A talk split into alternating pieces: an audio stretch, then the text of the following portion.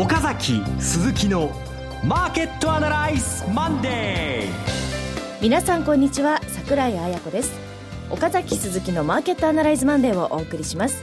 パーソナリティは金融ストラテジストの岡崎良介さん。はいここは神戸なのか東京なのかよく分かんないまま番組始まりそうな感じです 岡崎です。よろしくお願いします。はいそして証券アナリストの鈴木一之さん。鈴木一之です。おはようございます。どうぞよろしくお願いします。この番組はテレビ放送局の BS12 チャンネル12で毎週土曜昼の1時から放送中の岡崎鈴木のマーケットアナライズのラジオ版です。海外マーケット東京株式市場の最新情報はもちろんのことテレビ放送では聞けないラジオならではの話など耳寄り情報満載でお届けします。さあということで神戸盛り上がりましたね。はい本当にね。あの本当にあのありがとうございました。盛り上がりました。ありがとうございました。えあの会場が巨大な600人のスペースなんですよね、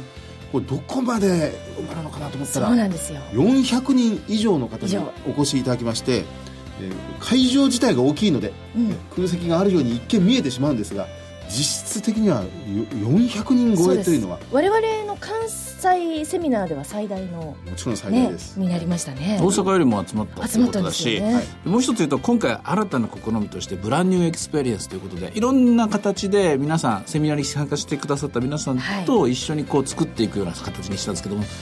なんかね盛り上がっちゃって、はい。で結構それなりに立場がはっきりしてきて、はい。なんかだんだんだんだん鈴木さんは強気の意見をねトーンを上げてって。言わ言わざるを得ないような状況に追いで込まれて私はだんだんだんだんもっとなんか弱気な意見がはっきりしてって。でお客さんの中にもお客さんの中でもはっきり分かれてってうんこうじゃないああじゃないって感じで。でどっちが正しいのか来週見ようぜみたいな。そして今週始まったって感じですね。ね、でも、あのみ会場の皆さんの声をちょっといくつか聞いたのが、私的には結構新鮮で、うん。あみんなそういう考えなんだっていう。ねえー景気に対して今どういうお考えですかって。そやっぱり景気いいと思いますっていうお声でしたからね、うん。今はっていうね、そこが。短い言葉で答えてて我々よりもね的確な表現そうなんでしたねですよ。本当にね。明確でね大変盛り上がりましたが。はい。はい。まあ、そんな内容も含めてまた今日からお送りしてまいりたいと思います、それでは番組進めてまいりましょうこの番組は株三六五の豊か商事の提供でお送りします。今週のストラテジー。このコーナーでは今週の展望についてお話しいただきます。いや、これもうセミナーでのテーマだったんですけども、今週は金融政策決定会合があって、はい。展望レポートがあって、アメリカでも FOMC があって、アメリカも、おあと13の GDP の速報値があってっていう、非常に材料目白押し、しかも足元ではどんどんどんどん次々と3月末決算の数字、そして先行き、えー、6えー2016年の3月見通し、それから中期経営計画。どうやって、何を順番にですね、整理していいのか、本当にこれ、えー、まごまごしてると置いてかれるかもしれないという、そういう一週間になりそうですよね。あの神戸セミナーでもそうなんですが、やはり強気と弱気がもうぶつかり合ってる。えーまあ、ここまで上がってきた。2万円まで上がってきた。という事態に対して、現実は確かに強いのかもしれませんけど、さあ、ここから上ということに対しては、少し二の足を踏んでしまう。というのが、まあ私なんかもそうなんですけどね、ね展望すごく難しいなという局面に来てるのは事実です。それに対して、やはり一回ここは、こう、見てみたいというものがいっぱいあるってことなんですよね。うんまあその、なぜここで慎重になるのか、単純に2万円まで来たからだっていうだけじゃなくて、やっぱり慎重になるべき理由がこんな風にあるんですよっていうのが、まあ、私なんかのですね、今言わんとしている、まあ、皆さんの心の代弁者になれたらいいなっていうような展開なんですけども、とりあえず今週はそれが、えー一体どういう風に蓋を開けてみると、どういう結果になるのかが分かる週ですよね。円安顔にもまあ警戒感が高まるところですけれども、逆に言うと、これで一つのあの疑問点といいますか、警戒すべきポイントの霧が晴れること、それは喜ばしいことだと思います。あの、実際いかがですか？この、まあ、4月の30日、まあ、昭和の日の翌日、今週からよ、まあ、いよいよゴールデンウィークなんですが、えーここで出てきます日銀の金融政策決定会合、黒田総裁の記者会見、えーさらにはこの展望レポートというものですが、これを現時点でみ予測を立てるのは難しいんですが、岡崎さん自身は今はどう考えますか？えっとね、ここのところですね、新聞とかでもですね、あるいはセミナー会場に集まった方々からの質問でも、いくつかそこが見え隠れしてたんですけども、やはり単純に日銀の金融政策、量的質的金融緩和が単に債券を買う、単に株を買う、単にリートを買うという、そういうですね、単純な動きからですね、えー日本の国際市場どうしていくのかとか、それから日本の財政再建どうあるべきなのかとか、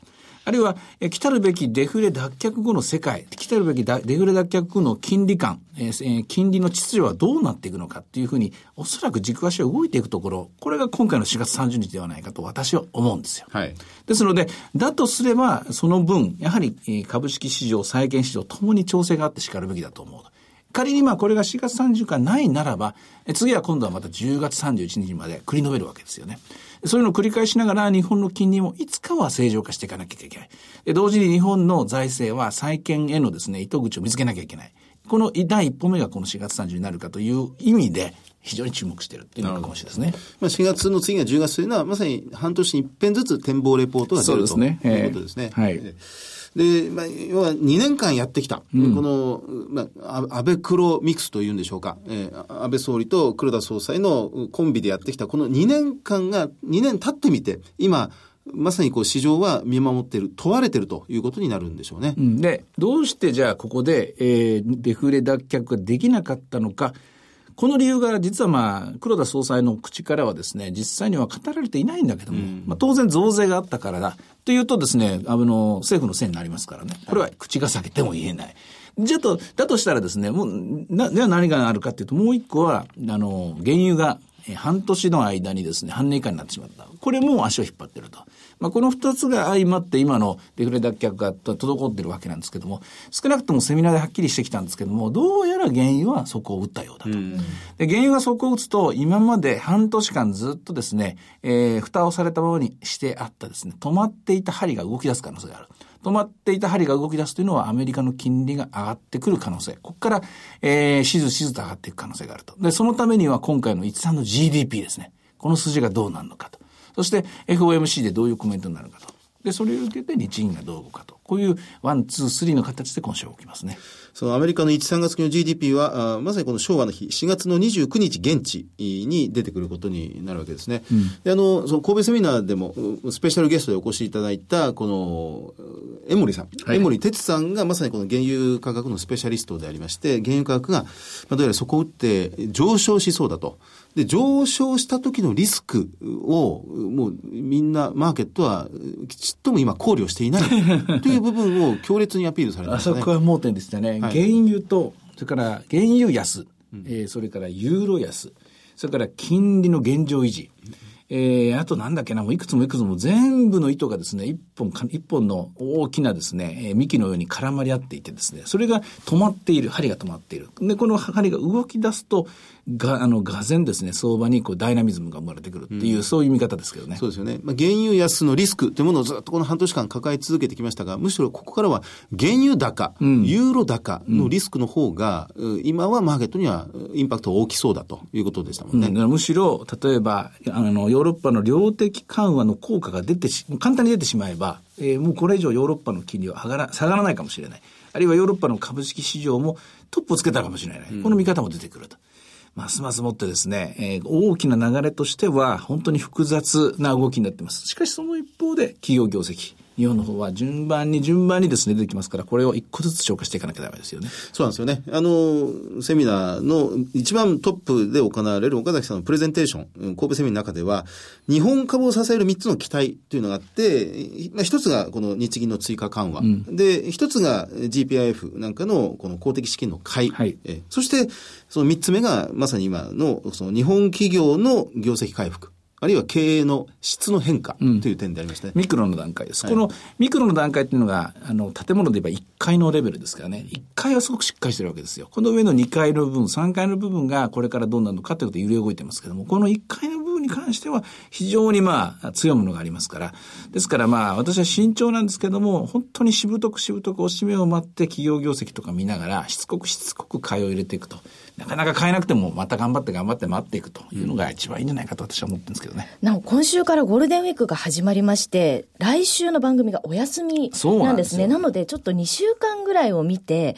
どういうスタンスでいればいいかというのをちょっと一言いただきたいんですが。結局ですね、あの、 Sell in May。5月に売り抜けろという例年この時期恐れられている相場格言は今年も当てはまるのかどうかという一点のような気がするんですけどね。ね私は Sell in May があると思っています。あるものですから、あると思ってますから、買おうと思ってる銘柄は、本当に1ヶ月ぐらい辛抱強く待つつもりで、カチッとですね、データを見ながら、あるいはカチッとマーケットの動きを見ながら、えー、しぶとくしぶとく押し目買いで1ヶ月ぐらい我慢していってほしいなと。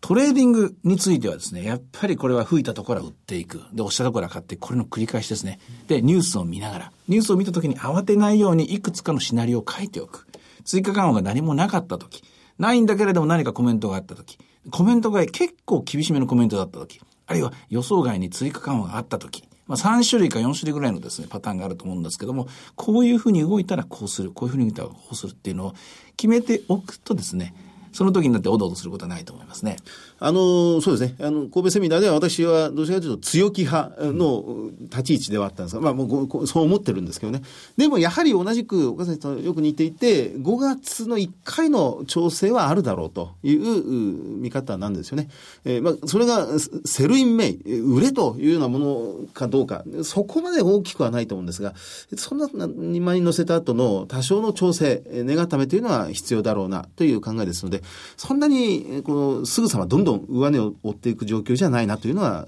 確かにそう思いますね。うん、まあ、日本はお休みでもちょっと注意深く世界のニュースは追っていかなきゃいけないっていうことですよね。お休みだっていうのが実は最大のリスクなんですね。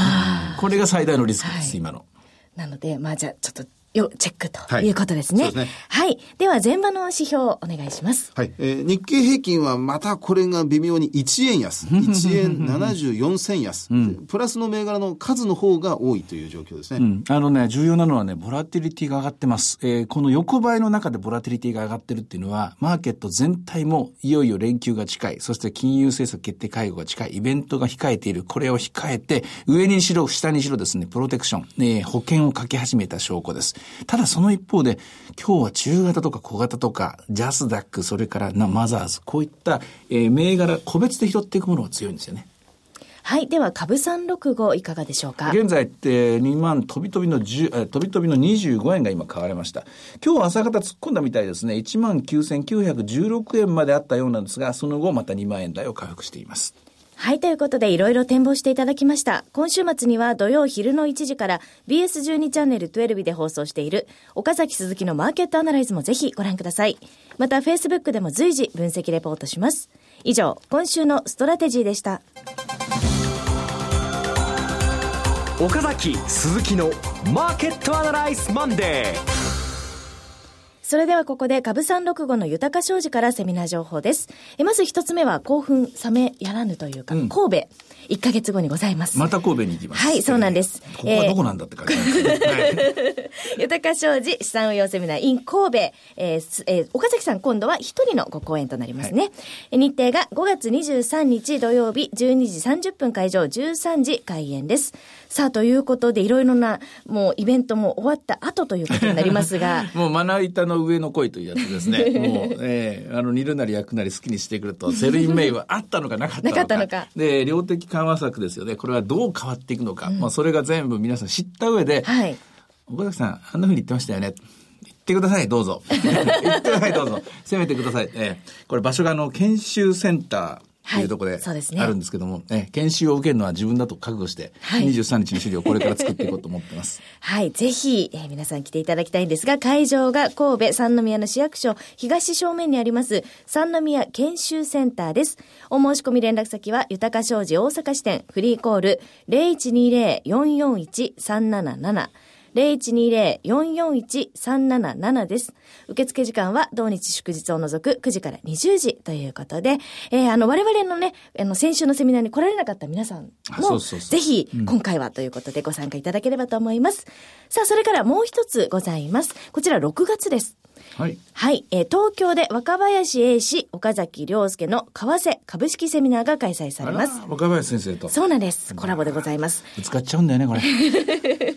そんなの議論をね、見ていただくのも楽しいかと思うんですが、うん、日程が6月6日土曜日、12時30分会場、13時開演です。え当日は若林 FX アソシエイツ代表、若林英氏さんによる為替セミナー、2015年後半のアメリカ経済と為替株式相場を大予測というものがありまして、その後岡崎さんから株式セミナー、そしてその後、東京金融取引所の石井豊さんによるクリック株365の概要と特徴のお話がございます。うん、6月。うんどうでしょうか？一つ言い訳をしておくと、先に言っておきます。はい若林先生は本当にドーンと大きくですね、ナタで切るみたいに大きな相場感を語られると思います。私はもう少し短いサイクルで相場を見ているので、え意見の違いがあったとしても、それは見ているスパンの違いだというふうにですね、そう思った話を聞いてくださればいいんじゃないかなと思います。まあ、ただでも、これあの、ぶつかってこそ初めていいものが生まれると思いますので、はい臆することなくですね、自分の意見を私なりに若林先生にぶつけたいなと思っています。はい。でもそういう対比が聞けるのが今回のセミナーもそうでしたけれども、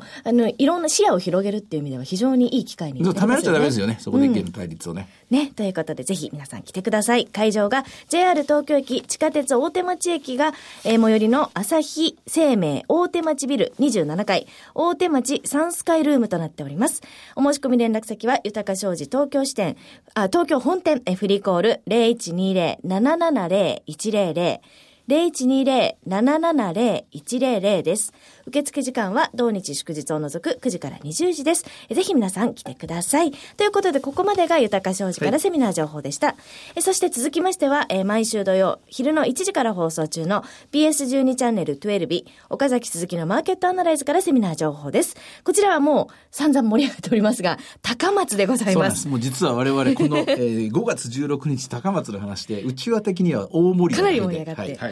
で、あの、視聴者の方から、えーおうどんの美味しい店、とりあえず、リサーチ結果いただきました。いただきました。え、これ今、あじゃあこことここだなということでですね。狙いをね決めておりますマークはつけてますけど、はいもう一つお願いがあるのは、その後行く居酒屋です。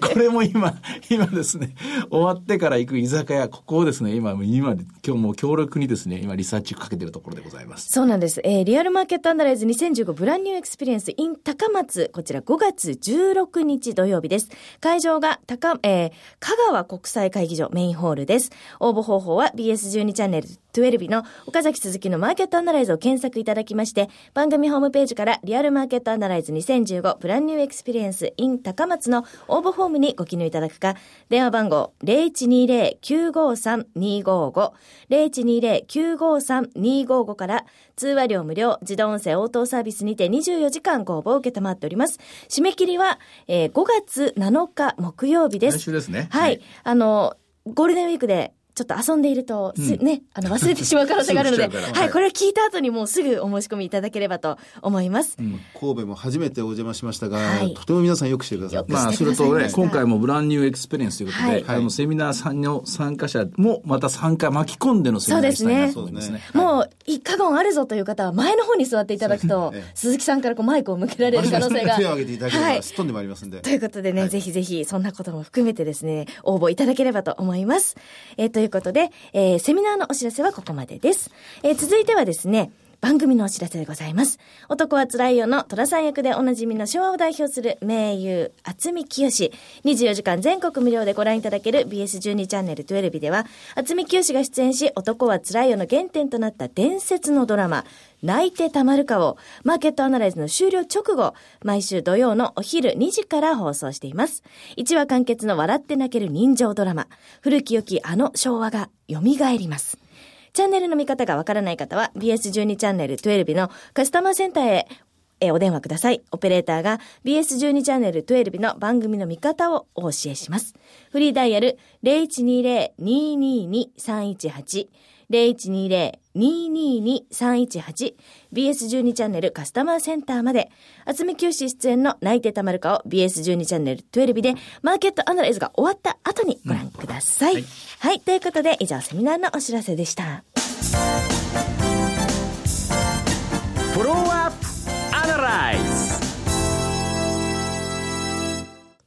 このコーナーでは先週放送の BS12 チャンネル12岡崎鈴木のマーケットアナライズについてお二人にレビューしてもらいます。はい。あの、ラジオ日経の鎌田記者にお越しいただいて、この始まったばかりの3月決算企業の現在の状況というのを詳しくレポートしていただきました。まだ1回の表だっておっしゃってましたね。攻撃中だと ええで、えっ、と、印象的なものとして、そうそう、安川電機に始まって、はい重箱の隅をつっつくような、まあ、えー株式市場の評価なんだけども、その後、日本電産の力強い、えー会長のですね、コメント。はいあと JSR、はい中外薬、この辺のところまでしたかね、来たのは。そうですね。あの、上半期の収益が非常に弱い。え慎重に見てる。しかし、通期で見るとかなり伸びる。ですから、企業は下半期変調型で今や見ているという状況がレポートされてましたね。ちょっとでも、あの、鈍いかなっていうのが鎌田さんの1回の表の感想だったみたいですよね。まだここまでのところです。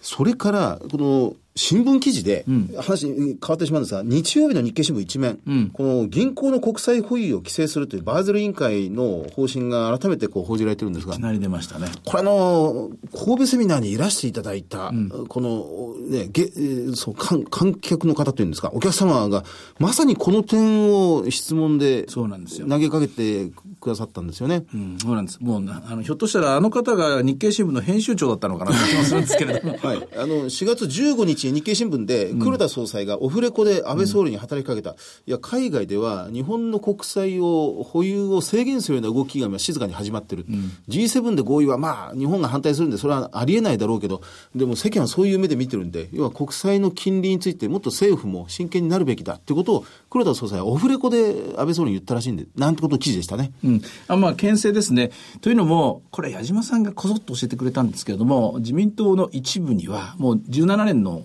増税ですね、これも見送ったらどうだぐらいのですね、うん、そういう、えー、財政再建に対して本当に及び腰の意見が静かに広がってるらしいんですね。うん、で、まあ今回増税をしたのは良かったけども、その次の増税は見送った。で、見送って、こう言っちゃなんだけども、金融政策、それから国際管理政策も何もかも日銀に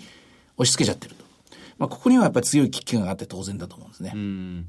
あの、この時期に、この銀行の国債保有規制なんて、この日曜日の朝、一面、日経新聞一面の記事を見たら、今日月曜日、株価相当ダメージが出てもおかしくないと思った人、多いんではないかなと思うんですけどね。今日全然出てませんが。これは逆の意味で強いですね、リーダーシップといいますか、えー、黒田さんといいますか、日本銀行はこれに、えー、この銀行の、えー、国際保有規制に逆らうぐらいですね、返し続けるだろうというあの、悪い意味での期待感ですよね。なるほど。黒田総裁は、これに、もうタフネゴシエーターではね、うん、相当強硬な姿勢で臨むという見方。っていうね、もうここ一枚岩で、えー、政府を見捨てることはないんじゃないかとかですね、あるいは金利の上昇は許さないんじゃないかとか、その期待が強いんだと思いますが、私はそうじゃないと思ってます。えー、そんなことはないだろうなと。じゃあ4月の30日、黒田総裁記者会見、うん、えー、展望レポート、うん、また一段とハードル上がってるような感じにと思いますね。ますますこれ出口がなくなっていくわけですからね。うん、これ出口戦略っていうかもう戦略がもうないっていうのに等しいところまで追い詰められてますけども、これはね、あの、分かっていながらそこまで行って、で、同時に一つ何かきっかけさえあればですね、逆輸してくる可能性があると思いますからね。これすみません、短い、ほんの2、3分でもう問い詰めてしまうのが酷なぐらいに、これ、重い問題ですね。重い問題だと思います。改めてこれ、もっともっとじっくり議論しなきゃいけないなという感じがしましたね。はい。そして来週は番組お休みですので、うん、えー、経済指標などいろいろありますが、えー、来週28、29が FOMC、それから、えー、30日が日銀の展望レポート、はい、そして、えっ、ー、と、29日にアメリカの1、3月期の GDP、そして、えー、お休みを挟みまして、えー、5月の8日の金曜日は雇用統計もアメリカありますので。2週分はい。立て続けです、ね、立て続けになります。チェックお願いします。岡崎鈴木のマーケットアナライズマンデーそろそろお別れの時間です。ここまでのお話は？岡崎亮介と鈴木和之とそして櫻井彩子でお送りしました。それでは今日はこの辺りで失礼いたします。さよなら。この番組は株三六五の豊か商事の提供でお送りしました。